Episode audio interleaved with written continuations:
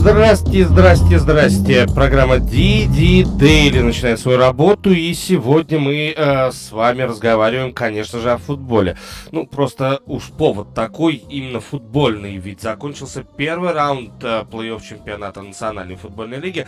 Нет, другие виды спорта забыты не будут, но они останутся в вечной памяти новостной ленты. А вот э, что касается футбола, то здесь немножечко поподробнее о том, что же нас с вами будет ожидать. Ну, шесть матчей, шесть победителей и восемь следующих команд.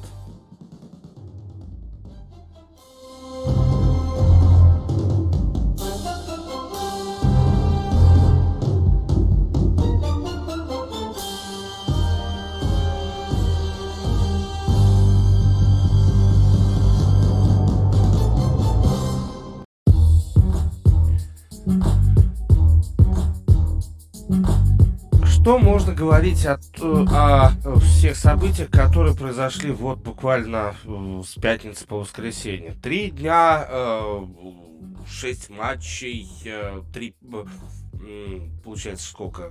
Да, шесть матчей и по три победителя.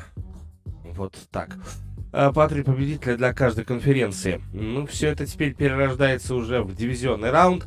Там все будет нам более привычно. Будут подсеяны команды, которые заняли первые места в конференциях, в американской национальной. Но будут образованы уже совершенно другие пары. Но давайте об этом мы пока говорить, в общем-то, даже не будем. Давайте мы сейчас, здесь и сейчас, будем все-таки говорить о том, что было как раз. И давайте попробуем как-то это все дело оценить. Вот что, допустим, вам бросилось первым в глаза после того, как э, вы посмотрели матчи? Ну, то, давайте все матчи, сразу все матчи. Ну, допустим, в субботу вам бросилось в глаза одно, в воскресенье другое, там, в понедельник третье, да? С одной стороны, так, такое может быть, конечно, да. Но давайте все-таки о том, а что вам бросилось в глаза, когда вы посмотрели все, когда вы оценили все. Когда вы оценили всю ту совокупность игр, которые состоялись в этом плей-офф. А? Я думаю, что как раз это-то и интересно. Это, наверное, самое интересное из того, что можно э, принять для того, чтобы делать из этого какие-то выводы, нет? Э, не знаю, как вам, мне запомнилось огромнейшее количество разгромов. Разгромы, просто э, самые натуральные разгромы. Ну, давайте вспомним. У нас есть Рэмс, которые играли против Аризоны, самый последний из матчей. Сколько там, тридцать четыре одиннадцать? Вау, тридцать четыре одиннадцать. Так, ну это еще не все. Канзас Сити против Питтсбурга. Канзас Сити играл дома. Канзас Сити выигрывает со счетом сорок два на двадцать один. И живите с этим как хотите. сорок два на двадцать один. При этом, при этом после э, трех четвертей счет был такой, что, э, в общем-то, последняя четверть осталась э, чем-то типа формальности. И это было тридцать пять на четырнадцать уже вот э, в этом конкретном матче. То есть вам не кажется, что это как бы разгромно, да? Тампа Бэй против Филадельфии тридцать один пятнадцать. При этом пятнадцать очков Тампа пропустил в четвертой четверти, когда стало понятно, что результат уже не поменять. Ну, согласитесь, да, такой, такой себе матчик был, такой интересный, интересный. А вот встреча, которую я точно прогнозировал, правда, я точно прогнозировал эту встречу, как встреча, в которой победит команда New England Patriots. Ага, New England, конечно, выиграл, да-да-да, только наоборот все случилось. четырнадцать сорок семь на семнадцать Баффало просто взял и раздраконил, то есть не взгрел, не грохнул, а именно раздраконил бедных ребят из New England Patriots. И вот здесь вот давайте попробуем себе прежде всего объяснить, а что случилось в первом раунде. Давно такого не было, чтобы практически все то, что там было, смотрите, только два матча остались, в которых разгромов не было, да. То есть это Cincinnati Bengals и э, Las-Vegas Raiders, да и то э, здесь, наверное, надо сказать о том, что... Нет, семь очков, ровно семь очков разница в счете между этими командами. Ну и э, был еще Даллас против Сан-Франциско, который... Сан-Франциско выиграл со счетом двадцать три семнадцать, окей. Здесь давайте, здесь давайте про, бо... про борьбу, и здесь здесь давайте потом, потому что у нас есть, точнее у меня есть, чего вам сказать про потом. Вот про Даллас в частности. Речь о том, что вот эти, вот эти разгромы, почему вот бейсбольный плей-офф, о, бейсбольный, футбольный плей-офф, прошу прощения, для нас выдается таким разгромным, если хотите. Почему столько много результатов, которые не берутся, ну то есть вот вообще не берутся просто для того, чтобы их как-то зачитывать, рассчитывать, учитывать или что-то в этом роде. Почему так случилось? Почему? Что, что происходит? What's, what's going on? What's going on?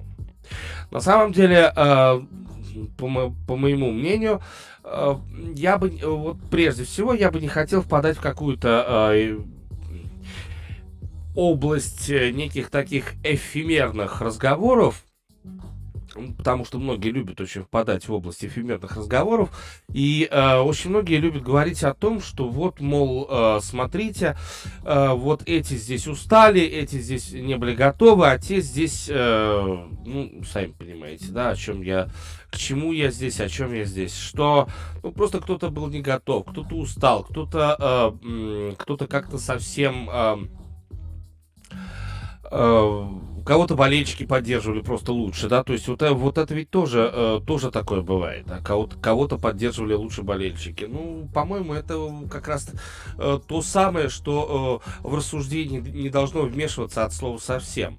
Э, почему? Да по одной простой причине. Давайте попробуем все это дело объяснить с точки зрения, ну, как это раньше говорили, с точки зрения банальной эрудиции, а мы давайте попробуем все это дело объяснить э, с, э, ну, как бы это сказать там, с точки зрения каких-то реальных категорий, а не метафизических, да, то есть реальных, а не эфемерных. Почему? Да потому что именно реальные категории нам с вами помогают куда больше, особенно если вы рассматриваете какие-то матчи именно с точки зрения того, как бы потом на них, на этих матчах сделать какие-то деньги. И кроме того, в любом случае, любые, абсолютно любые абсолютно любые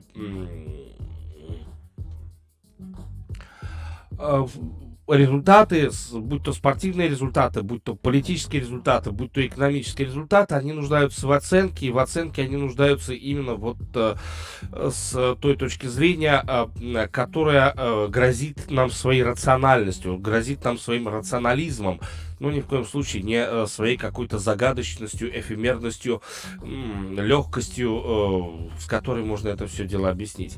Нет, конечно, я не отказываю в существовании вот этим всем эфемерным субстанциям, но множить сущности из-за поражения той или иной команды, я считаю, что это, что это абсолютно неправильно, и что э, есть, э, есть гораздо более э, правильные методы, которые мы можем применить в э, оценке результатов матчей плей-офф. Ну что, э, прежде всего, это, конечно, э, на мой взгляд, э, это тренерские матчи, то есть везде, где мы с вами э, видим разгром, да, то есть, а что такое разгром? Разгром — это когда больше трех владений. Ну, опять же, на мой взгляд, если вы считаете, что разгром — это что-то другое, то, безусловно, переводите э, свой взор на комментарии, и в рамках комментариев уж, пожалуйста, напишите, что разгром в американском футболе — это что-то совсем другое. На мой взгляд, разгром — это когда матч заканчивается с разницей в три владения, и... Я совершенно не согласен с теми, кто утверждает, что разгром — это когда соперник набирает очень мало, но при этом ты там выигрываешь э, там двадцать на три. двадцать на три э, это... Нет, это именно три владения. двадцать на семь, когда ты выигрываешь, да. Э, я считаю, что это не разгром, а от слова совсем, вот просто не разгром. А вот что касается как раз... Э, э, Что касается э, там вот сорок один, как, как у Питтсбурга это было, э, у Питтсбурга э, это было сорок два двадцать один, да, то есть когда здесь мы с вами видим двадцать одно очко разницы, э, абсолютно не важно, сколько, за, сколько очков набрал Питтсбург, абсолютно не важно. Э, важно то, что разница в счете все равно три владения мячом, да, то есть вот Питтсбург просто уже не догнал, не вывез эту разницу, не вывез ее от слова совсем. Вот, и поэтому именно с этой точки зрения я считаю, что адекватнее гораздо оценивать вот это слово «разгром». Еще раз, если вы считаете, что я в чем-то здесь не прав, вот в данном случае, то, конечно, я бы очень хотел, друзья, пожалуйста, очень прошу, пишите об этом в комментариях, где бы вы не слушали, на какой бы платформе вы не слушали данный подкаст. Ну что, поехали? Поехали. Перво-наперво, опять же, как мне лично кажется, мы с вами имеем что? Мы с вами имеем две, когда сходятся на поле, мы с вами имеем две философии, две бейсбольные философии. Один кто-то представляет, ну, самый яркий пример, это был как раз матч между, между командами Рэмс и Рэмс и Кардиналс, и не потому, допустим, не потому, что этот пример был самым последним из примеров, да, этот пример был ровно потому, что в этом матче сошлись два тренера, у которых совершенно разная философия футбола. Вот это как раз очень важно. Значит, в чем различается эта философия футбола? На самом деле все здесь предельно понятно. Если... Если Клифф Кингсбери, который руководит командой из Аризоны, вот, если он э, как-то каким-то образом хочет э, наладить что-то э, по типу Air Raid Offense, да, то есть э, нападение, которое всегда будет э, работать э, там в пас, ну, понятно, что у него Air Raid не получится, потому что под Air Raid великолепен был как раз Патрик Махомс и, э, собственно, команда, которая я называется, э, которая называется там Техас, э, Техас Тек, да. Это было прекрасно, это был прям Айрайт Айрайдович. А здесь, уже став тренером Аризоны, товарищ Клифф Кингсбери, он что прежде всего? Он прежде всего налаживает философию, которая называется Air Carrier Offense, да, то есть это, в общем-то, настойное нападение, но при этом иной раз там такие передачи очень сильно вертикальные передачи, которые даже в Air Raid Offense они не проходят. В то же время Маквей, Шон Маквей, это тренер Рэмс, значит, он сделал философию такую, ну, то есть создал уже там годами философию такую, что, значит, ну, просто хорошо играть нападение, это философия ближе гораздо к West Coast, да, то бишь к нападению западного побережья, но еще плюс к этому, конечно, и защита, да, то есть защита, которая, в общем, в целом агрессивная была, да, практически весь матч. И более того, к этому защита словно-таки подходила, подходила в течение всего сезона. И вот в плей-офф наконец-то защита Лос-Анджелес Рэмс, она взяла и выдала то, на что она способна, то, на что она, в принципе, может и дальше рассчитывать. Точнее, мы можем дальше рассчитывать на это, что такая защита покажет именно это и ничто другое.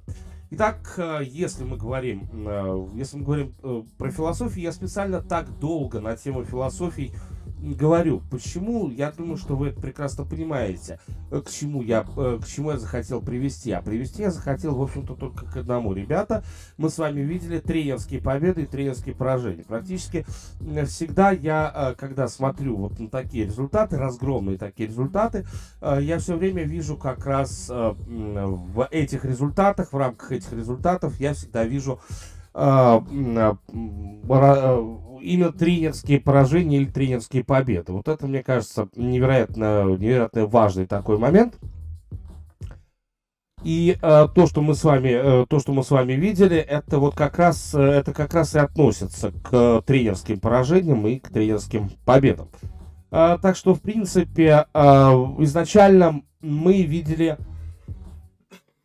даже такой момент, насколько одна философия живуча, и насколько а, вторая философия, в общем-то, требует неко- некоего изменения, некой зачистки, некой э, там, отрихтовки или еще что-нибудь.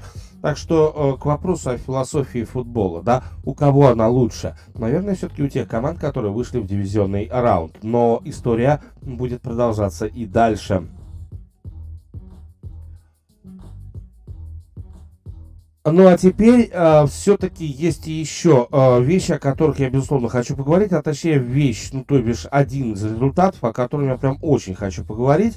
И этот результат связан с такой командой, которая я называется Dallas, э, Dallas Cowboys, Я думаю, что э, в Америке говорят в принципе только об этом, да, то есть это как вообще Dallas Cowboys, команда, которая, в общем-то, должна была показывать какую-то прям супер игру, какой-то прям супер футбол. Dallas Cowboys взяли и э, бесцеремонно абсолютно э, подлегли под Аризону э, Cardinals, взяли, подлегли под Аризону. И, э, ой, Аризону, Сан-Франциско форти найнерс, причем Сан-Франциско форти найнерс имел какие-то свои э, недостатки, как любая, женщ... э, как любая женщина, помните, как в фильме «В джазе только девушки», да, да я мужчина, у каждого свои недостатки, э, так вот, казалось бы, да, то есть вот это всего лишь там один из недостатков, что нет, нет, нет, Даллас, э, команда, которая по ходу этого чемпионата взяла на себя э, такую, знаете, функцию многозадачности, вот э, я специально это слово особо выделяю, многозадачности, то есть Даллас мог решать абсолютно любые, любые просто моменты игровые, но э, Даллас оказался, Даллас оказался совсем не готов к тому, чтобы решать так, такого рода задачи. Такого рода задачи, это значит побеждать, э, побеждать в матче плей-офф. А вот у Сан-Франциско как раз Кайл Шенахан, это наставник Сан-Франциско форти найнерс, вот он-то как раз и э, заявил нам всем, что, ребята, у меня суперкоманда, у меня Джимми Гарополо, в котором, честно скажу, я не верил абсолютно. У меня есть Джимми Гарополо. Джимми Гарополо — это тот квотербек, на которого я, безусловно, э, на которого я, безусловно, буду рассчитывать и дальше. Джимми Гарополо — это тот квотербэк, который мне, в смысле Кайлу Шенахану, принесет еще не раз и не два, если не победы, то, по крайней мере, очень классные, очень классные результаты, очень классные матчи будут у меня с ним. И несмотря на то, что Гарополо бросил свой заводной, задорный, я бы сказал, перехват по ходу этого матча, все равно получается так, что Сан-Франциско одерживает, одерживает победу, очень хорошую победу. И, но при этом самое важное, самое важное, что Сан-Франциско удержал Даллас в защите, да. То есть, несмотря на то, что у Далласа были такие люди типа Амари Купера, типа Эзекиэла Эллиота, типа Полларда, который был вторым раннинбэком, кроме того, дополнительной пасовой опцией для Дака Прескотта. Это, собственно говоря, сам Дак Прескотт, да, который, безусловно, является одним из лучших квотербеков. И даже после вот этого матча я ни в коем случае не скажу, что Дак Прескотт как-то... Э- как-то себя уронил в глазах. Я думаю, что сейчас, конечно, на Дака Прескотта выльют не один уж от грязи. Ну а как же без этой грязи-то жить? Это же Даллас, Даллас. Джерри Джонс, владелец Далласа, он сделал из этой команды просто что-то такое несусветно крутое, да, то есть он распиарил эту команду, он сделал из этой команды такое, знаете ли, собрание звезд, если хотите, да, и в результате, что мы с вами имеем в результате? Мы с вами имеем э, очень хороший, э, хороший урок, да, то есть вот когда ты весь сезон показывал некий такой, э, некий такой футбол, знаете, который прямо, э, который, э, ну, у многих, по крайней мере, вот я бы так сказал, у многих вызывал только восхищение, честно скажу, я не, и не буду скрывать это, что и у меня тоже этот футбол вызывал скорее восхищение, нежели чем, э, нежели чем что-то другое.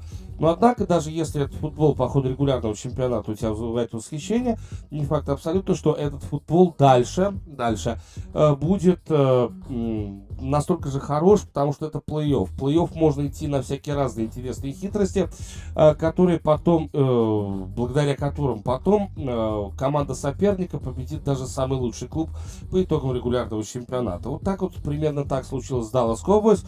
И, в общем и целом, э, остается только, ну, как бы это сказать-то, остается только сопереживать, наверное, э, Даку Прескотту. Хотя, если вы не любите, э, если вы не любите Даллас, то, наверное, э, то, что Даллас проиграл, э, Даллас как напыщенный петух проиграл команде, которая ниже по всем, которая трудилась весь сезон, которая весь сезон зубрила, зубрила, так сказать, плейбук и так далее.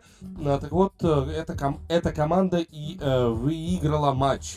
Ну, э, если хотите, можете все это дело перефразировать нашей русской пословицей: терпение и труд, понимаете ли, все возьмут и э, перетрут. В том числе перетерли и э, Дака Прескотта.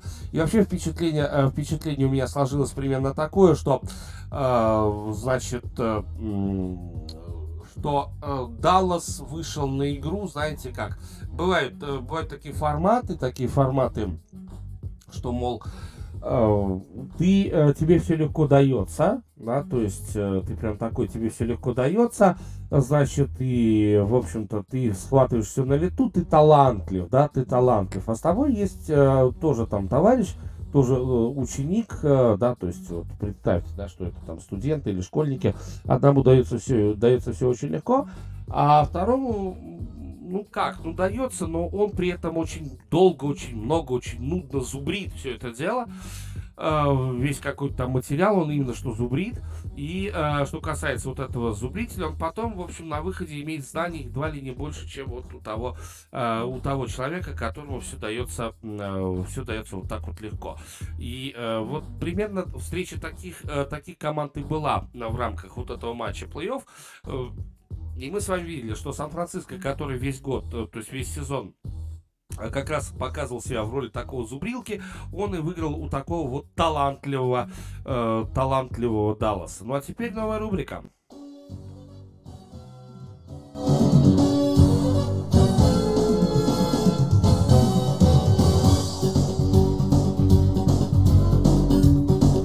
Ну, первое-наперво, что хочется сказать по поводу того, что происходит, конечно, про новости давайте немножечко.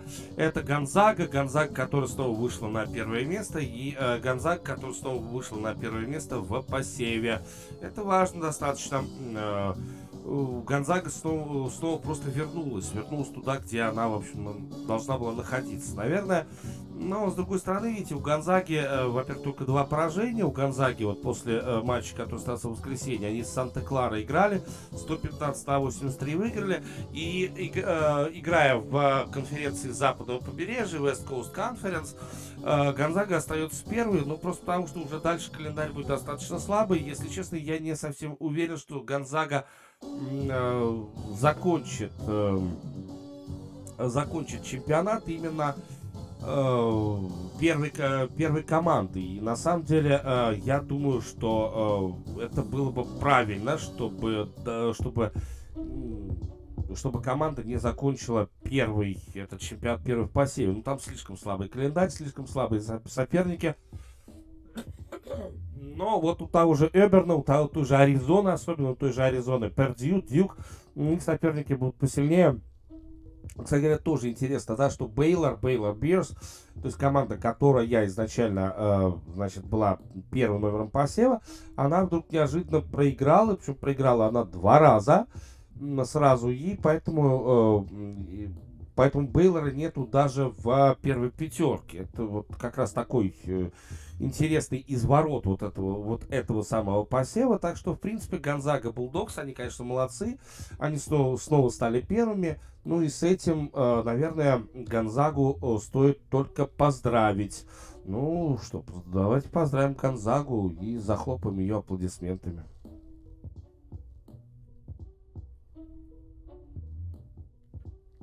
Сегодня достаточно много было про Даллас. Ну давайте я, в общем-то, Далласом и Далласом продолжу. Дело в том, что у нас есть Лука Дончич и... этот самый э, и этот самый э, Дончич, он сделал э, тут накануне трипл-дабл. Ну, казалось бы, что, что такое трипл-дабл Дончича. Ну, на самом деле, э, трипл-дабл Дончича — это такая достаточно значимая величина, я бы, я бы сказал так, значимая. Э, дело в том, что... Э, дело в том, что, э, значит... Э, Значимо, это значимая величина, она говорит ровно про то, что у Дончича это сорок первый трипл-дабл.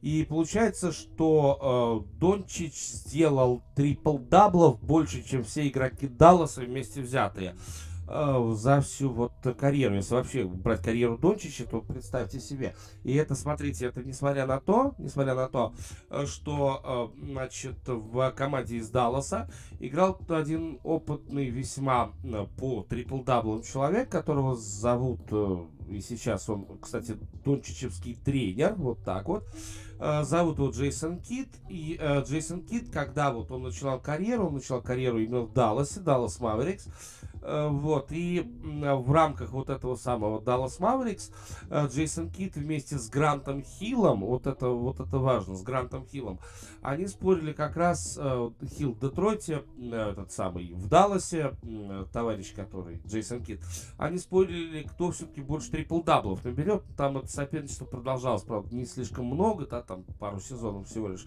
Потом они поменяли команды и уже к этому, точнее, Кид поменял команду, уже к этому не возвращался. Вот. Что же касается Дончича, то его результат двадцать очков, двенадцать передач, при двух всего потерях, кстати, да, и одиннадцать подборов, это очень классный результат, что уж тут говорить, но при этом, смотрите, у Дончича ноль из шести с дальней дистанции, у Дончича, у Дончича только двадцать три целых пять десятых процента, то есть, с одной стороны, мы можем говорить, ах, какой он крутой, а с другой стороны, ну, слушайте, ну, статистика у него отстой. У него просто отстойная, очень сильно отстойная статистика. Это еще не все. Они играли против команды Oklahoma City Thunder. Ну, а Oklahoma City Thunder, давайте честно, это помойка. Это, это в нынешнем чемпионате это натуральная помойка. И с этой натуральной помойкой Далласу пришлось играть. И пришлось играть до последних секунд. Даллас выиграл со счетом сто четыре сто два. Ну, слушайте, ну... Вот с одной стороны, да, то есть у нас есть такая меморабилья, да, а с другой стороны, конечно, лучше бы такой бы не было, лучше бы это была бы, что называется, победа за явным преимуществом, хотя, может быть, я слишком строг к Дончичу, слишком строг к Далласу, потому что у Далласа, если я правильно помню, сейчас идет чуть ли не победная серия, которая все еще продолжается. Ну, хотя нет, у, у, удался серия из трех побед, а до этого была серия, победная серия из шести. То есть, э, значит, из последних десяти матчей Даллас проиграл только один раз, он проиграл Нью-Йорку, и при этом Нью-Йорк просто вынес Даллас, и все. Более того, в последних матчах, двух матчах Даллас играет против Орландо и Оклахомы, ну, в общем, не самые, не самые крутые соперники. Но, что касается Дончича, все-таки это сорок первый трипл-дабл, и это, безусловно, Безусловно, надо, я так думаю, что отметить для нас с вами.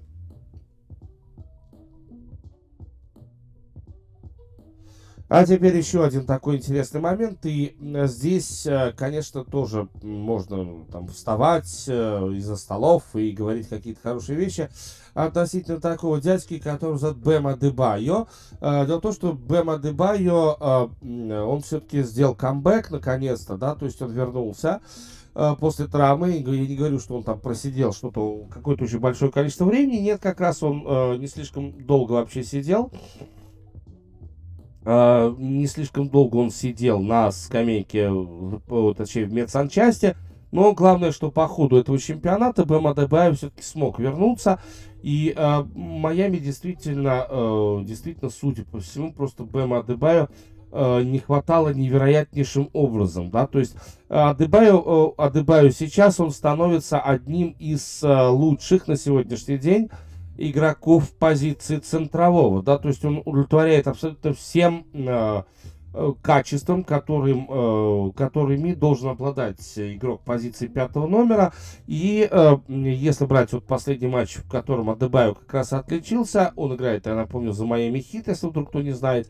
Uh, так вот, Майами играл против Торонто, тоже не самый прям серьезный соперник для uh, Майами. Майами одна из сильнейших команд, Торонто все-таки нет, хотя у Торонто, у Торонто уже двадцать один двадцать, а совсем недавно там было, по-моему, пятнадцать двадцать. То есть у Торонто сейчас победная серия идет. Но что касается Адебайо, то он в своем первом матче после камбэка сделал девять подборов, набрал четырнадцать очков, плюс шесть полезностей он показал. Ну, его команда выиграла со счетом сто четыре девяносто девять.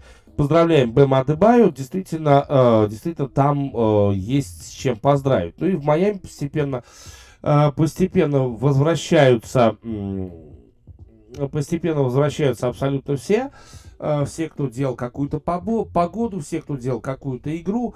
И э, в общем и целом я как раз э, думаю, что э, совсем скоро мы с вами снова увидим очень сильный Майами. Дайте, пусть, пусть они хотя бы просто соберутся все вместе, пусть они хотя бы немножечко поиграют все вместе, сыграются, и к плей-офф эта команда будет невероятно сильной. Если честно, я просто боюсь за соперников э, команды под названием Miami Heat. Все-таки здесь... Э, ребята понимают, за что они играют, и э, здесь ребята, почти уверен, они являются очень даже очень даже настроенными на то, чтобы получить этот э, титул. Ну а сейчас э, у нас с вами новая э, рубрика.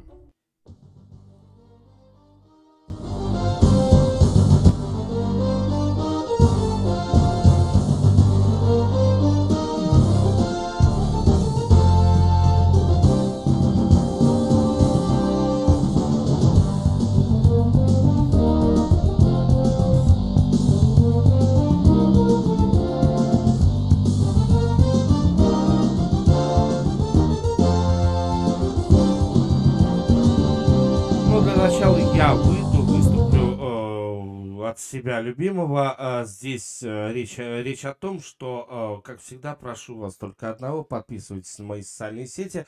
Э, тем более, что э, есть ди ди Show тэ гэ, э, есть собачка Дмитрий Донской то, с двумя буквами «С». Э, Это мой Инстаграм. В Инстаграме я провожу прямые эфиры. Следующий, я думаю, надеюсь, что будет у нас либо в среду, либо в четверг. Обратите внимание. Это будет вечером, в среду или в четверг вечером. Э, все это будет. Ну и, наконец, группа под названием ди ди Show Live, э, где вы сможете увидеть несколько очень хороших моментов. Накануне там был, допустим, матч между командами э, Чикаго Буллс и Мемфис Гризлис э, в рамках чемпионата Национальной баскетбольной ассоциации. Ну, там куча всего и другого тоже есть. Ну и, наконец, подписывайтесь на YouTube-канал, который так называется Дмитрий Донской. И на этом YouTube-канале э, размещается видеоверсия этого подкаста. А кроме того, там будут в обязательном порядке, как только ваш покорный слуга, то бишь я, выздоровеет. Э, так вот, э, там обязательно будут исторические ролики. Первый уже почти готов. Это ролик про Бэйба Рута. Ну как почти? Он, его только записать осталось. А так все очень даже... Все очень даже хорошо, честное слово. Правда-правда. Так что не думайте. Все, все будет. Все будет. Только, как говорится, только дайте, пожалуйста, пусть оно, пусть оно хотя бы начнется. Да? Ладно, окей. Но самое главное, пожалуйста, очень прошу, нажимайте на кнопочку «Распространить». И э, нажимайте э, в рамках этой э, кнопочки, нас с вами будет больше, да, то есть вы будете выкладывать ссылочку на, те, на этот канал э, в YouTube, там, в подкастах, где угодно, вы будете выкладывать ссылочку на этот канал, и тогда нас действительно будет становиться больше, и это э, пойдет только на пользу, э, на пользу пойдет только нам с вами. Ну что, а теперь уже действительно по-настоящему новая рубрика, поехали!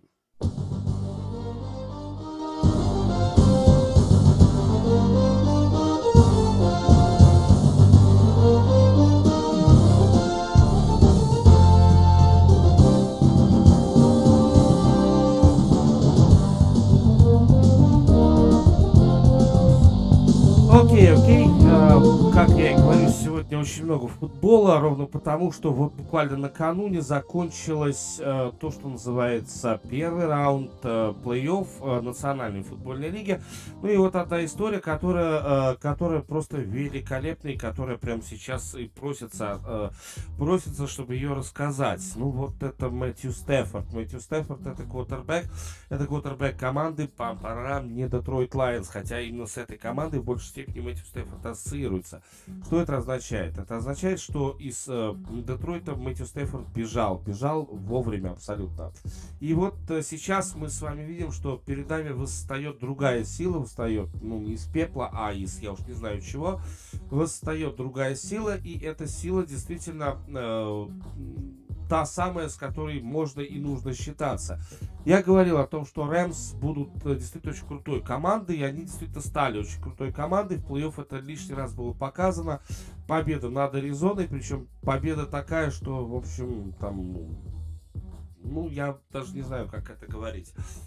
Дело в том, что Мэтью Стефорд становится первым из тех игроков, которые пришли к э, тренеру э, Шону Маквею, да, Шону Маквею, кстати говоря, нету еще и сорока лет. А вот э, если говорить про Мэтью Стефорда, то э, Стефорд уже действительно очень много всего повидал на своем веку. И Стефорду тридцать три, он не намного, не намного младше э, своего главного тренера. Но э, представьте, какое доверие Стефорд оказывает э, тридцатисемилетнему Маквею, да? То есть там, где эти два парня, наверное, просто дружили бы, ходили бы вечером по барам и, может быть, как-то с- снимали бы как-то женщин, да, мы с вами видим, что это э, человек, который родился в городе Тампа, штат Флорида. Это человек, который учился в университете Джорджии, был выбран первым номером на драфте две тысячи девятого года. И долгое время он как раз играл за команду Detroit Lions. И вот смотрите, он играл с девятого по двадцатый год в Detroit Lions. С девятого по двадцатый год, ага. И э, надо сказать, что за время Детройта, за время Детройта, вот так вот действительно сказать можно, за время Детройта ни разу, э, ни разу Мэтью Стефорд не выигрывал в плей-офф. Четырежды он выходил э, в плей-офф с учетом э, Рэмс, но трижды он выходил в плей-офф в составе Детройта, да, и все эти три раза он проигрывал по разным причинам, но в э, одиннадцатом, четырнадцатом и шестнадцатом годах он проигрывал. После шестнадцатого после шестнадцатого года э, в течение э, четырех сезонов подряд, э, ну ладно, в семнадцатом еще девять побед, семь поражений, а вот дальше пять одиннадцать, три четыре, потом травма, и после этого в двадцатом году пять одиннадцать, вот так вот. И представьте себе, э, он переходит в Лос-Анджелес Рэмс, э, двенадцать побед, кстати, э, если брать его карьеру, впервые он одерживает двенадцать побед. Впервые он показывает шестьдесят семь целых два процента на пасе. Собственно говоря, он во второй раз пересекает отметку за свою карьеру, уже такую достаточно большую карьеру. Во второй раз он пересекает отметку в сорок тачдаунов, это очень круто. Он показывает едва ли не самый большой рейтинг квотербеков. Ну и э, кроме этого, надо, наверное, сказать о том, что в нынешнем чемпионате, это тоже такой достаточно важный момент, он делает э, четыре победных драйва, да, то есть он для своей команды, он делает четыре победных драйва. По-моему, это очень интересная история, история, о, можно сказать, о превращении, если хотите, ну и э, превращение Мэтью Стефорда из э, гадкого утенка, ну то есть сильный квотербек, э, но при этом э, квотербек, который мало что вообще может, э, мало что вообще может кому-то преподнести, да, то есть вот, э, я бы, я бы даже так сказал, квотербэк, который мало кому может что-то преподнести интересного. Но теперь все по-другому, да, то есть вот то, что было, э, то, что было, это, конечно, э, великолепный э, урок всем тем, кто в Стефорда не верил. И э, видите, как, как, как говорится, да, и нашим, и вашим обмен-то как, какой состоялся, да, то есть Детройту был подарен достаточно молодой квотербек, а вот что касается Рэмс, то они взяли себе э, квотербека с, э, с более, более возрастного квотербека. И в итоге этот более возрастной квотербек, он, в общем-то, всем показал, что он еще, намного, первое, на многое способен, и второе, он способен играть и с этими принимающими. В общем, вот в чем история. Просто э, дело в том, что э, Стефорд, которому вот уже тридцать три, который вступил в этот чемпионат э, тридцать в возрасте тридцати трёх лет, в возрасте Христа. А, так вот, получается, что Мэтью Стефорд быстро, очень быстро нашел общий язык с товарищами по команде. Более того, вспомним его, вспомним его игру за Детройт, да, вспомним его игру за Детройт. И там он быстро обзавелся топовым принимающим, он быстро обзавелся Келвином Джонсоном, то есть вот Стефорд и Мегатрон там были, такие два прям парня-парня, да. И э, у него вот сезоны с Мегатроном, они все заходили за четыре, за четыре двести тысяч ярдов, да, то есть четыре тысячи двести ярдов, вот. И, собственно говоря, получается, что... Э, получается, что... Э, Получается, что сейчас э, у него почти пять тысяч ярдов, да? э, Получается, что сейчас и больше сорок тачдаунов, и э, опять почти семьдесят процентов на пасе, да? Почти семьдесят процентов на пасе.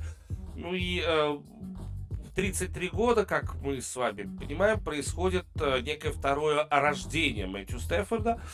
второе рождение квотербека, который впервые может сейчас рассчитывать вот с такой командой, которая за него будет играть, за него бросится в огонь и в воду. Так вот, он может рассчитывать на победу даже, простите, но в Супербоуле, представьте себе. Ну, пожелаем удачи Мэттью Стаффорду, тем более, что в следующем матче ему предстоит весьма и весьма жесткий соперник.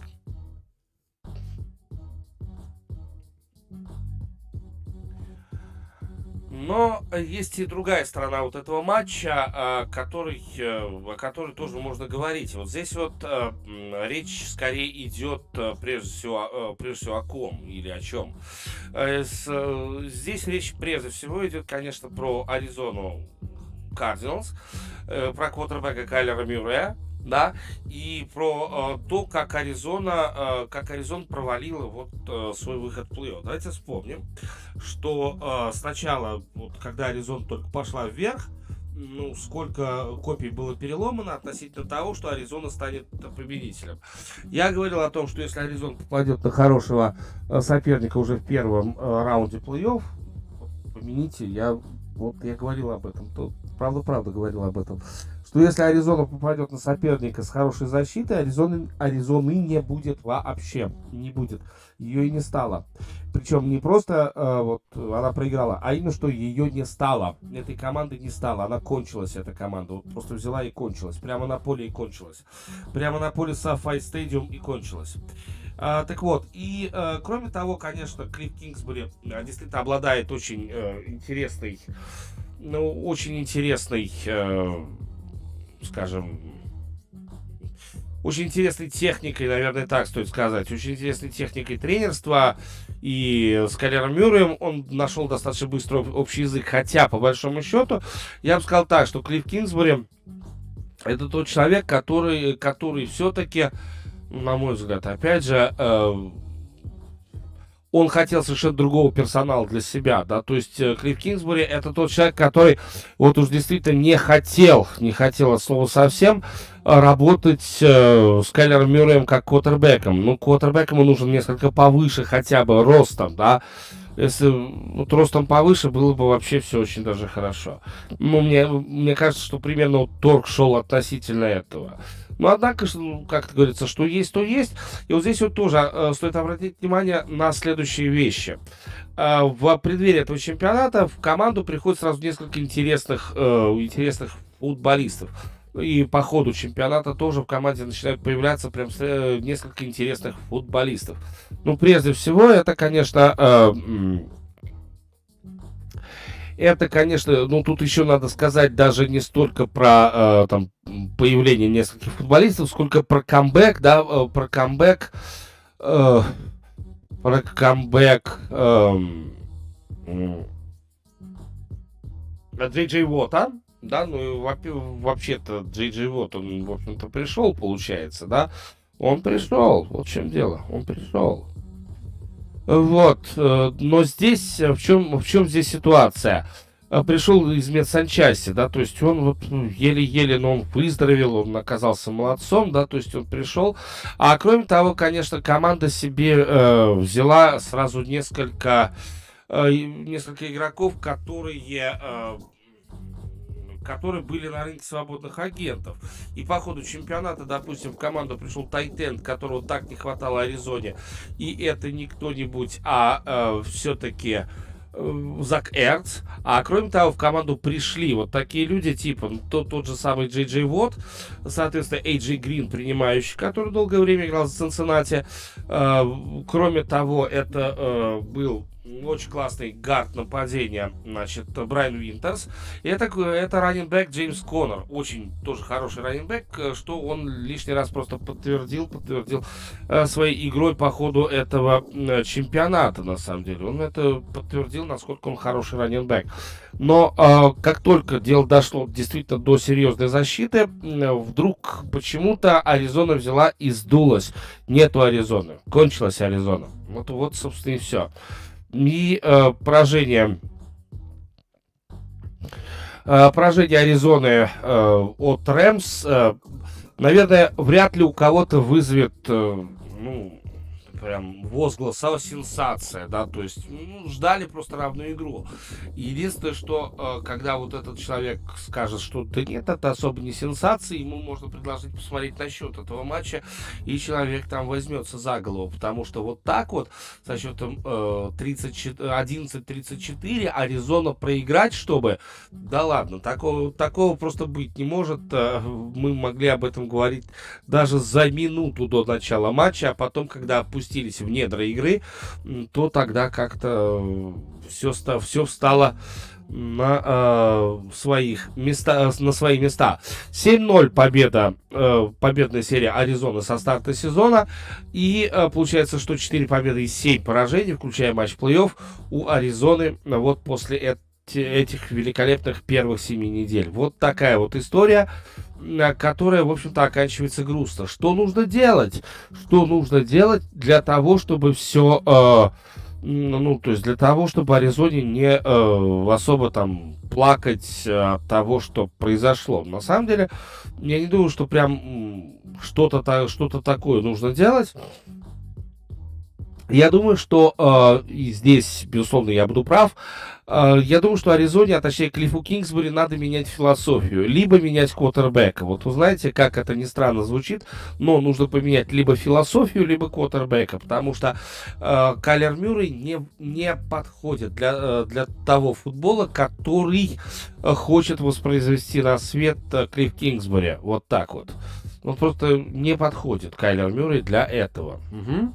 В то же время, э, если ты поменяешь философию под этого квотербека, э, то, наверное, что-то получится. Но способен ли Кингсбери поменять свою философию под такого квотербека, как Кайлер Мюррей? Вот это очень большой вопрос. И поэтому кто-то должен будет уйти. Либо Кингсбери, либо должен будет уйти Кайлер Мюррей из этой э, команды. Мне кажется, что надо идти на какие-то радикальные моменты. Если вы не хотите, если вы не готовы, готовы идти на какие-то радикальные моменты, то надо ли э, ждать от Аризоны ч- каких-то прям серьезных достижений? Я тоже думаю, что особо-то серьезных достижений здесь ждать не надо от слова совсем. Ну а сейчас у нас э, все-таки будет э, новая рубрика. Ну и поехали.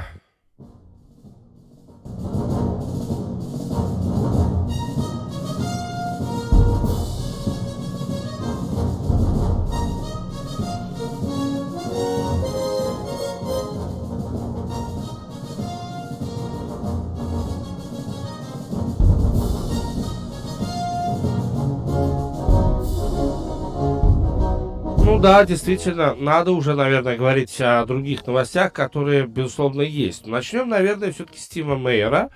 И э, начнем с э, хоккеиста команды San Jose Sharks, который вдруг решил перед нами, перед всеми устроить некую такую выпендрежную историю. Выпендрился, молодец парень, взял пять голов, отгрузил. Ну что такое, пять голов, Тима Мейер. Ну, он потрясающий парень, что тут можно сказать? Нет? Нет? По-моему, по-моему, очень даже. По-моему, вот Тимо Мейер понравился прямо. Давайте, что называется, Тима, Тима давай мочи. Тима мочи просто. Тима мочи. Но, опять же, Тимо Мейер играет за команду San Jose Sharks, если вы помните. И э, Тимо Мейер, он э, является одним из э, игроков, которым дается игровое время. Что уж тут говорить. Э, Сан-Хосе сейчас э, подошел к четверке. Э, Сан-Хосе всего лишь только на одно очко уступает тройке. Вот так вот. И может войти, в общем-то, туда. За последние шесть матчей четыре победы. За последние десять матчей шесть побед. Все это как раз команда San Jose Sharks. Ну и надо сказать, что плюс к этому такой хороший базисный фундаментальный старт. И вот мы с вами видим, что San Jose-то уже готов вмешаться в разборку за плей-офф. Тимо Мейер в итоге на первом месте. двадцать пять лет этому э, мужчине. Э, собственно говоря, двадцать шайб он уже забил. Томаш Гертл, двадцать восемь лет, двадцать голов забил. Ну и э, кто еще? А вот больше еще, к сожалению, нету. Да? То есть дальше Джонатан Дален, э, двадцать четыре года, восемь голов. Рудольфс Баклер, Балкерс, получается, что только четыре гола, ему двадцать четыре года, да, то есть вот так, все-таки ветераны здесь еще имеют большое место. Но тут надо сказать вот еще о чем, ребята, мы с вами сейчас, ну, я не знаю, как вы, чувствуете ли вы, в свое время Дмитрий Киселев чувствовал, что его душит НАТО.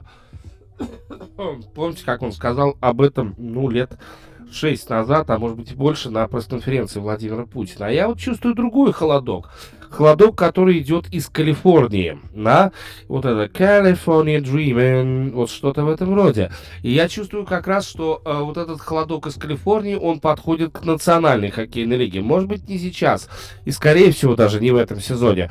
Но, как бы то ни было, сейчас, э, э, что получается, Вегас на первом месте сорок восемь очков, а вот дальше идут три команды: Лос-Анджелес Кингс, Анахайм Дакс и Сан-Хосе Шаркс. Где вы Калгари, где вы Эдмонтон с э, Макдэвидом, где вы Ванкувер, ну вот, Кингс, Дакс, Шаркс, ага, Кингс, Дакс, Шаркс, второе, третье, четвертое места. Как вам такой расклад событий? По-моему, очень, ну, лично мне очень нравится калифорнийский хоккей, правда-правда, вот я очень люблю калифорнийский хоккей. Вот, но э, осталось теперь полюбить его всей национальной хоккейной лиги. Будем надеяться, что так оно э, в общем и целом и будет. Ну что, а мы поехали дальше. Еще одна э, интересная, ну как интересная, история, без которой не будет эн би эй, да. Картина эн би эй не будет более полной, скажем так. Ну, дело в том, что Бруклин Нетс начал проигрывать, и вот если брать с тридцатого декабря еще две тысячи двадцать первого года, Бруклин-то на самом деле проиграл семь поражений, только четыре победы. Но это не так много, правда же. Ну и последние матчи Бруклин играет уже без Кевина Дюранта. Дело в том, что э, Кевин Дюрант получил травму, и надо сказать, что Кевин Дюрант э, не просто травму получил, это э, еще к тому же и э, э, травма, которая вы, вывела его из строя на достаточно большое количество времени. Там э, по самым плохим прогнозам Дюрант пропустит э, ни много ни мало, а э, шесть недель, да, то есть шесть недель это полтора месяца все-таки, да. Но сейчас у Дюранта двадцать девять целых три очка за игру. Это лучший результат в эн би эй по набранным очкам.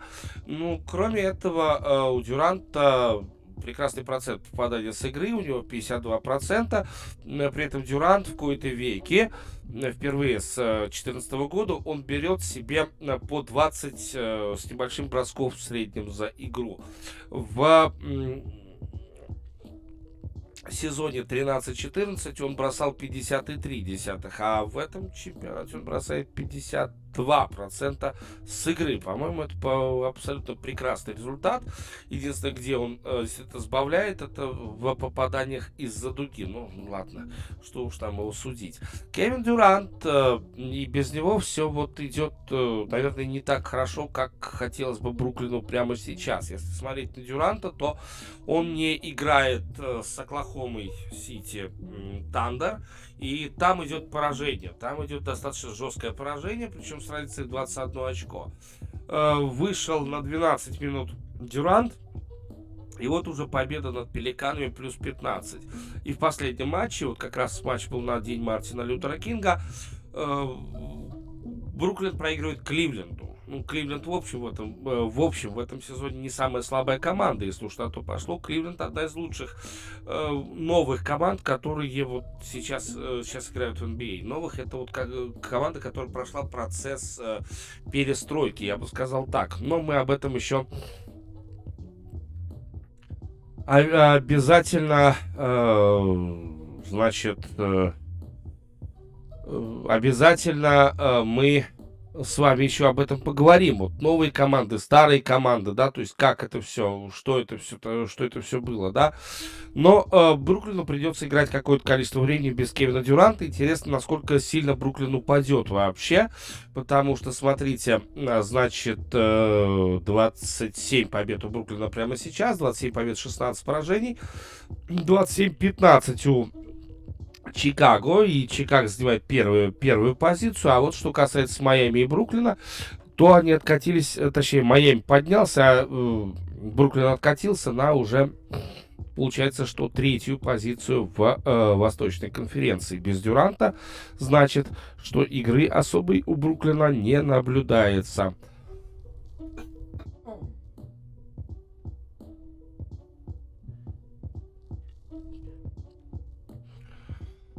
Ну и еще один очень интересный момент, это э, момент из хоккея. И здесь давайте немножечко поговорим о э, последних, э, последних событиях, э, которые есть у Питтсбург, э, Питтсбург Пингвинс. Тут у нас э, один дядька, очень интересный, зовут его Джек Гюнцел, э, делает, э, делает двадцать шайб. Ни много ни мало, двадцать шайб. И э, опять же, ну, парень, у которого двадцать шайб, это, в общем, очень неплохо. Почему? Почему бы нам не поговорить про него, с одной стороны. Но с другой стороны, я бы вот о чем. Дело в том, что Джек Гюнцел, он делает э, последние пять сезонов по двадцать шайб. Вот последние пять сезонов он обязательно забивает по даже... Да, последние пять сезонов он обязательно забивает по двадцать шайб. Вообще, что касается Гюнцела, ему уже сколько, двадцать семь лет. В двадцать два года он пришел в Национальную хоккейную лигу. И э, стоит обратить внимание вот на что. Это, может, не форвард первого, э, постоянного первого звена. Хотя в первое звено Джек Гюнцел постоянно заходит, да, то есть он играет с Кросби. Сейчас вернулся Малкин, то есть есть... Э, Есть, в общем-то, те люди, с которыми он может играть как в первой, так и во второй тройке. То есть теперь и во второй тройке появился Малкин. И с ним тоже Гюнцел может играть. Впервые в этом сезоне Гюнцел становится прям снайпером-снайпером. Да? То есть сейчас Гюнцела, значит, уже видят в Питтсбурге исключительно как человек, который забрасывает шайбы. И это, в общем, тоже все... Это тоже все очень даже хорошо и очень даже правильно. Но э, как бы то ни было, э, что касается Джека Гюнцела, то э, если вот у него наступила, у Гюнцела такая стабильность, э, тут надо говорить и про Питтсбург, про сам, да, э, потому что вот как раз Малкин пришел, посмотрите, как Гюнцел заиграл. У Питтсбурга тут недавно была победная серия, победная серия с десяти матчей подряд, после, но и после этого все, в общем и целом, не закончилось. Дело в том, что последние пятнадцать матчей э, Питтсбург потерпел только два поражения от Лос-Анджелес Кингс и Далласа, да? А так э, очень стабильно команда играет, очень стабильно команда побеждает. Вот последний, э, последний, кого она победила, это был Вегас Голден Найтс. И в общем и целом, конечно, Питтсбург, впечатление такое, что Питтсбург э, продолжает, вот это очень важно, оставаться свежей командой, да, то есть это именно что свежая команда. Вот это, вот это самое главное из того, что, э, в общем-то, Питтсбург может сказать, э, сказать о себе. Ну, ладно, с новостями давайте мы с вами все-таки закончим, а вот э, дальше, дальше у нас, а точнее у меня есть, что вам еще предложить. Еще одна рубрика, вот, с, э, вот уже почти сейчас.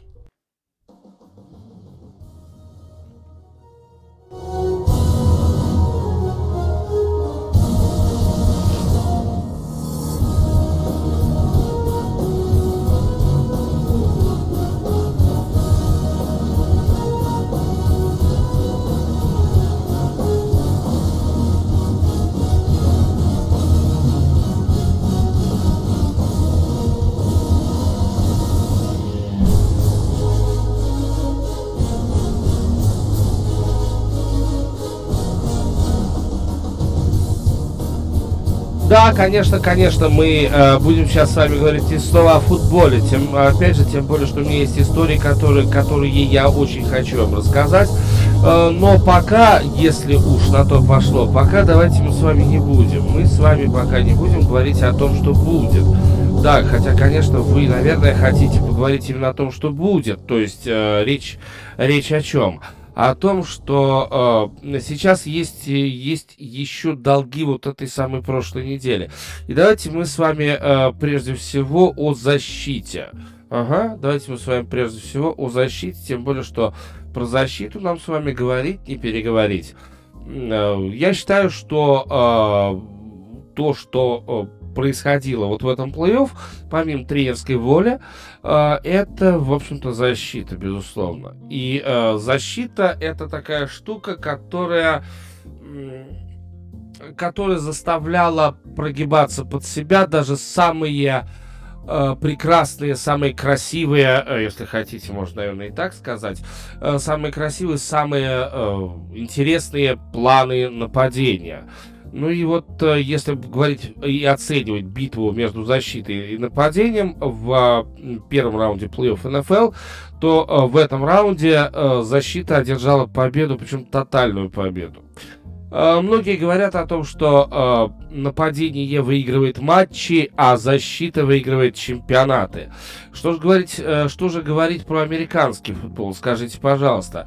Потому что защита, э, потому что плей-офф американского, в американском футболе как раз и состоит всего лишь только из одного матча. И, в общем-то, нападение, ну, по-хорошему, если следовать вот этой нашей поговорке, которую, которую я взял на э, вооружение, да, Uh, так вот, то тогда нападение может собраться на вот один матч и грохнуть любую абсолютно защиту. Но нет, нет, в этом плей-офф как раз нам и показала защита, что, ребята, вы как хотите, а мы круче вас всех вместе взятых. Да? То есть мы можем, uh, мы вполне можем... Uh, расстраивать абсолютно любые uh, планы нападения. Мы, несмотря даже в плейбук, несмотря даже в плейбук ваш, да, то есть не шпионя за вами, не вымогая у вас каких-то сведений о вашей игре, да, то есть мы этого не делаем, мы защита, мы этого не делаем, но мы при этом делаем следующее, мы предугадываем то, что вы будете делать, и мы нарочито будем неудобными для вас, вот просто изначально будем неудобными для вас, и, в общем-то, поэтому вы, дурачки, будете проигрывать нам все время, постоянно будете нам проигрывать. Ладно, окей, сказано, сделано. И вы знаете, на самом деле, то, что происходило в, вот в эти выходные, ведь оно лишний раз вот эту самую там, пословицу, поговорку, оно, и под, оно лишь только подтверждало. Ну и здесь, конечно, надо, безусловно, надо говорить о том, что защита ведь тоже поменялась, вот в чем дело. И защита поменялась, если уж на то пошло, защита поменялась не то чтобы кардинально, но защита, как вот э, сам по себе механизм игры в американский футбол, защита стала несколько другой. В чем ее друга, друговизна, если хотите. А, а вот это заключается на самом деле в очень э, интересном моменте. Дело в том, что защита прекрасно понимает, что сейчас пасовое нападение превалирует. Обратите внимание, что сейчас у защиты, в общем и целом, но это по сезону тоже было заметно, это было заметно по прошлому сезону тоже, просто прошлый сезон ковид девятнадцать, да, позапрошлый сезон даже ковид девятнадцать, но здесь как бы то ни было, ковид ковид ковидом, окей, ковид ковидом, все, все хорошо, ковид ковидом, но э, вот сейчас сезон, где на ковид уже всем по барабану, да, прежде всего американцам, на ковид просто по барабану. Им все равно, американцам, на этот ковид. И сезон, это значит, что сезон играется более осмысленно, что ли, да, то есть э, это значит, что уже мало кто боится этого дела. Это уже значит, что не будет играть Балтимор в четверг, а потом будет играть в воскресенье. Нету такого. Ну, там не в четверг, а в ночь на четверг по Москве, и потом играть еще и в воскресенье в матче недели. Помните, как это было, допустим, в прошлом чемпионате? Было же такое? Да, было. Э, фактически на этой неделе игры из-за ковида переносились только один раз. Все, один раз и больше ничего. Я это к чему? Я это к тому, что можно было подумать прежде всего. Здесь можно было подумать, подумать, э, значит, о том, здесь можно было подумать о том, чтобы э, э, просто вот э, выстра... выстраивать грамотные какие-то оборонительные редуты. И прежде всего, о чем защита подумала, это о том, как бы облегчить себе центр. Э, в центре обычно два лайнбекера. Вот обратите внимание, что э, количество лайнбекеров как таковых сокращается. Многие лайнбекеры идут, в, переходят, да, уже на позиции ди-эндов. И аутсайд лайнбекеры, они фактически становятся ди-эндами, да. То есть появилась позиция челнока, если хотите. Позиция челнока, что это означает? Позиция челнока во многом, позиция челнока — это позиция, которая э, позволяет, значит, тебе и бегать между построением, да, то есть вставать в линию с одной стороны, а с другой стороны ты э, еще и э, работаешь именно как аутсайд-лайнбекер, особенно против выносного нападения соперников. Это первое, то, что изменилось очень сильно в защите.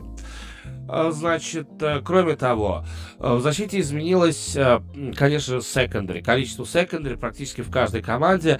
Каждая команда отдает никель формации. Только очень крутые стойки из тренеров, они могут сейчас играть, играть зонный кавер. Это очень крутые стойки, да, какие-то прям такие вообще. Они могут, могут играть сейчас там... могут говорить кавер-схему, да, то есть вот как-то так. Но на самом деле, э, на самом деле, я бы сказал, что сейчас кавер-схемы, они как таковые уже отмирают. И э, опять же, вот здесь мы с вами видели, вот в этом первом раунде плей-офф, то есть матчей было меньше, да, то есть сосредоточение было на каждый матч, и мы с вами, в общем-то, видели, что прежде всего? Мы с вами видели, как э, нету кавер-схем. Ну, практически нету кавер-схем, да, то есть нету зонного покрытия. Как только зонное покрытие, квотербэк сразу это покрытие бьет своим пасом. Ага, вот все, все очень быстро. Квотербэк сразу все это дело бьет. Такое тоже бывает, представьте себе. Ладно, окей, но это еще не все. Это еще не все, потому что есть еще один аспект защиты, которым пренебрегать просто нельзя. И речь, конечно же, про блиц. Блиц, блиц, постоянный блиц. Но только как этот блиц происходит? У каждой команды, обратите внимание, разная техника блица. Вот в чем дело. Кто-то прорывается по центру, кто-то прорывается с флангов. Нет, бывают у всех с флангов, у всех по центру, но кто-то лучше делает именно по центру прорыв, кто-то лучше делает прорыв с фланга. Но кто сейчас не обладает этими тремя техниками защиты, тот не проходит дальше. И вот это как раз э, это как раз то самое, что э, показывает нам плей-офф. Меняется все, меняется все и в американском футболе. И прежде всего, конечно, меняется защита. Защита, которая э, противостоит нападению. И кто знает, может быть, уже в следующем чемпионате у нас с вами будет, ну вот прям совсем-совсем нерезультативный футбол, если защита будет еще более совершенной.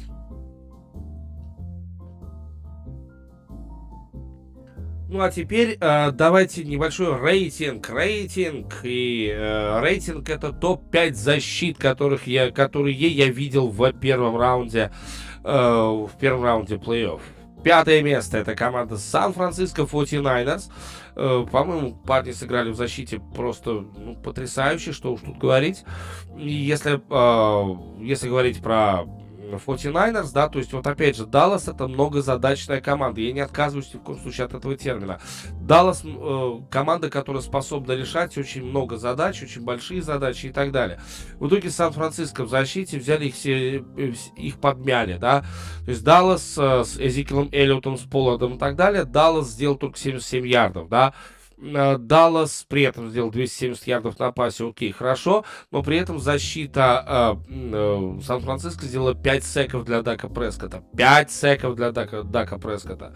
Ну и, соответственно, э, соответственно, если брать э, за эту защиту, то, э, безусловно, тут э, по-любому надо вспоминать о том, что э, тот же самый Чарльз Амини, э, Аминью, он... Э, полтора сека сделал, кроме того, Алик Армстед, Диджей Джонс, вот они сделали еще по одному секу каждый. Ну и, конечно же, Эммануэль, Эммануэль Мосли, это десять, десять захватов. Продолжаем хит-парад, и четвертая позиция, четвертая позиция принадлежит такой команде, как Kansas City Chiefs. Да, только четвертое место, я не хочу давать им больше. Больше, чем они заслуживают, но по большому счету и этого они тоже особо не заслуживают.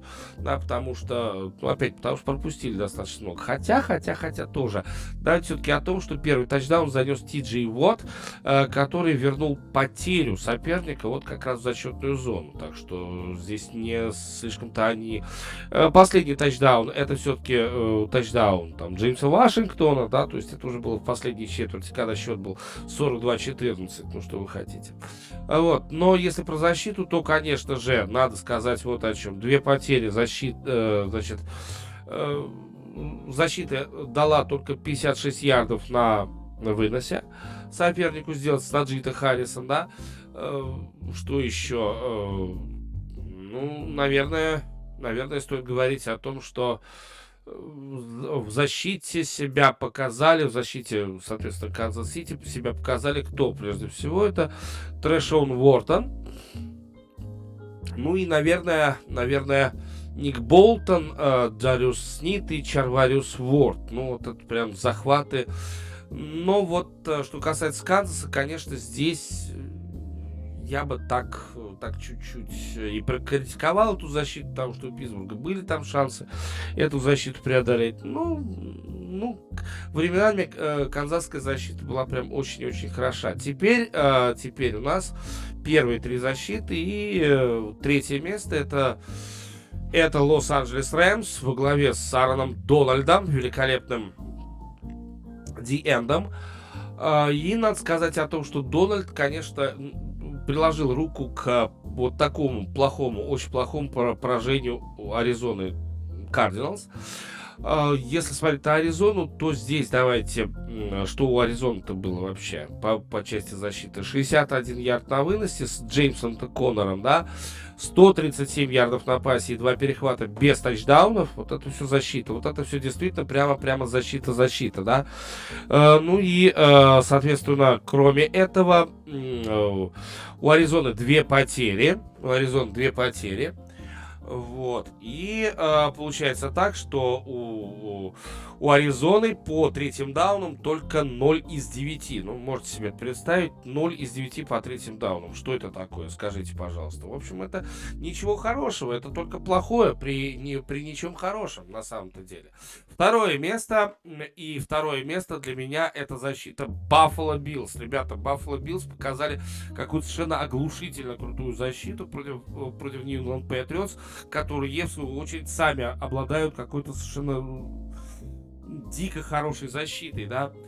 Значит, что касается защиты Buffalo Bills, то восемьдесят девять ярдов на пасе, два перехвата у квотербека, три сека на шестнадцать ярдов в общем, в общем количестве, две потери, все это у New England Patriots, соответственно, что там еще было плохого? семь из четырнадцати по третьим даунам, ну пятьдесят процентов, но все-таки семь из четырнадцати, да, то есть четырнадцать третьих даунов надо было, надо было реализовать, но вы же понимаете, да. Окей, едем дальше, и если брать по каким-то интересным вот, непосредственно личностям, Карлос Бэшем, Джерри Хьюз, Старлат Уланей по секу сделал каждый. Ну и кроме этого Леви Уоллес и Микай Хайт сделали по одному перехвату, всего ничего, с одной стороны. Но с другой стороны этого было вполне достаточно для того, чтобы... Ну и, наконец, первое место в моем хит-параде, в моем рейтинге, это защита команды Tampa Bay, Tampa Bay Buccaneers. Вы помните игру с Филадельфией? Окей, может быть, игра с Филадельфией, она не показательна. Я здесь, конечно, могу... Могу сказать о том, что да, игра с Филадельфией не показательна. Филадельфия вообще команда, которая непонятно как попала в плей-офф. Вообще, что это за команда такая, да? Ну, окей, окей, вы так скажете. И, в общем, мало где будете неправы, скажем так. Мало где будете неправы, окей. Значит, э, что же касается Тампы Бэй, то... Э, Защита, вот именно защита Тампа Бэй позволила Тампе, Тампе э, в своем матче против э, Филадельфии уже к большому перерыву вести со счетом семнадцать ноль, а к э, концу третьей четверти это было э, тридцать один ноль. тридцать один ноль. Все, все, все, игра закончена. Да, окей, не пропустили пятнадцать очков. Но ты пропустил пятнадцать очков, когда на поле вышли... когда на поле вышли игроки второго состава, не так ли? И настолько хорошая была защита, что Филадельфия три раза просто... Ой, три четверти вообще не могла ничего сделать в нападении. Просто ничего сделать в нападении. Да, то есть в основном драйвы были, были из одной серии. И у Тампы получается снова лучшая защита. Ах, как жаль, что нет у Леонардо Фурнета. Ах, как жаль, что нет там того, этого, пятого, десятого. Но того, этого, пятого и особенно десятого нету как раз в нападении. А вот в защите все есть. В защите все есть. И в этой связи я бы, допустим, я бы уж точно назвал Тодда Боулса, именно Тодда Боулса, лучшим защитным координатором, который подвел защиту в самой наилучшей форме к э, вот этому плей-офф, к плей-офф две тысячи двадцатого, две тысячи двадцать второго года. Это лучшая защита, это лучший плей-офф для защиты, и, и, вообще, э, и вообще только так и никак иначе. А вот и э, заканчиваем сегодняшнюю программу, сегодняшний подкаст. Достаточно много с вами говорили про футбол. Если с чем-то не согласны, если что-то хотите, хотите, чтобы я осветил дополнительно, если о чем-то вот, э, вы хотите, чтобы я поговорил, или там задать какой-нибудь вопрос, вот что-то в этом роде, пожалуйста, ребята, в комментариях, где бы вы не услышали данный подкаст, в комментариях, пожалуйста, я только рад, абсолютно рад. Ну и, разумеется, ди ди Show ти джи, мой телеграм-канал, подписывайтесь, там оставляйте комментарии по подкасту, почему угодно. Значит, ди ди Show, собачка Дмитрий Донской с двумя буквами «С» латиницей. Это мой инстаграм, где будет эфир в среду или в четверг. Обязательно вечером все это будет. Таких эфиров будет все чаще и чаще, будет все больше и больше. Мы там с вами можем говорить, в частности, там даже про прогнозы на, те, на ночь, ближайшую ночь там в Соединенных Штатах Америки, там, ну, что называется, посмотреть, да. Окей, а, значит, ди ди Show Live группа, пожалуйста, ссылайтесь ВКонтакте, там есть тоже много чего интересного. Ну и, конечно, YouTube канал Дмитрий Донской, пожалуйста, тоже подписывайтесь на него, лати... кириллицей так и пишется, Дмитрий Донской, да, то есть YouTube канал Дмитрий Донской. А, значит, здесь вы сможете видеть видеоверсию данного подкаста, а кроме того, здесь у вас, здесь вы можете потом, чуть позже, посмотреть всякие разные ролики и исторического характера, прежде всего, один из которых уже практически готов. Но самое главное, ребят, пожалуйста, очень прошу, нажимайте «Поделиться» и раскидывайте э, данный подкаст в какие-то группы, может быть, там, тематические, еще что-то, еще что-то. Почему? Ну, чтобы нас становилось больше, и чтобы я имел право, пока вот как-то мне слишком стыдно, э, просить вас о э, всяких, всяких разных интересных донатиках. Вот так вот. Наверное, то, что я хотел сказать вам, уважаемые э, друзья. Как всегда, пока-пока. Но помните главное, что программа ди ди Daily – это программа, э, главная программа по американскому спорту, но в то же время это программа со своим собственным мнением. Вот теперь уже точно все. С вами был я, Дмитрий Донской. До новых встреч. Пока.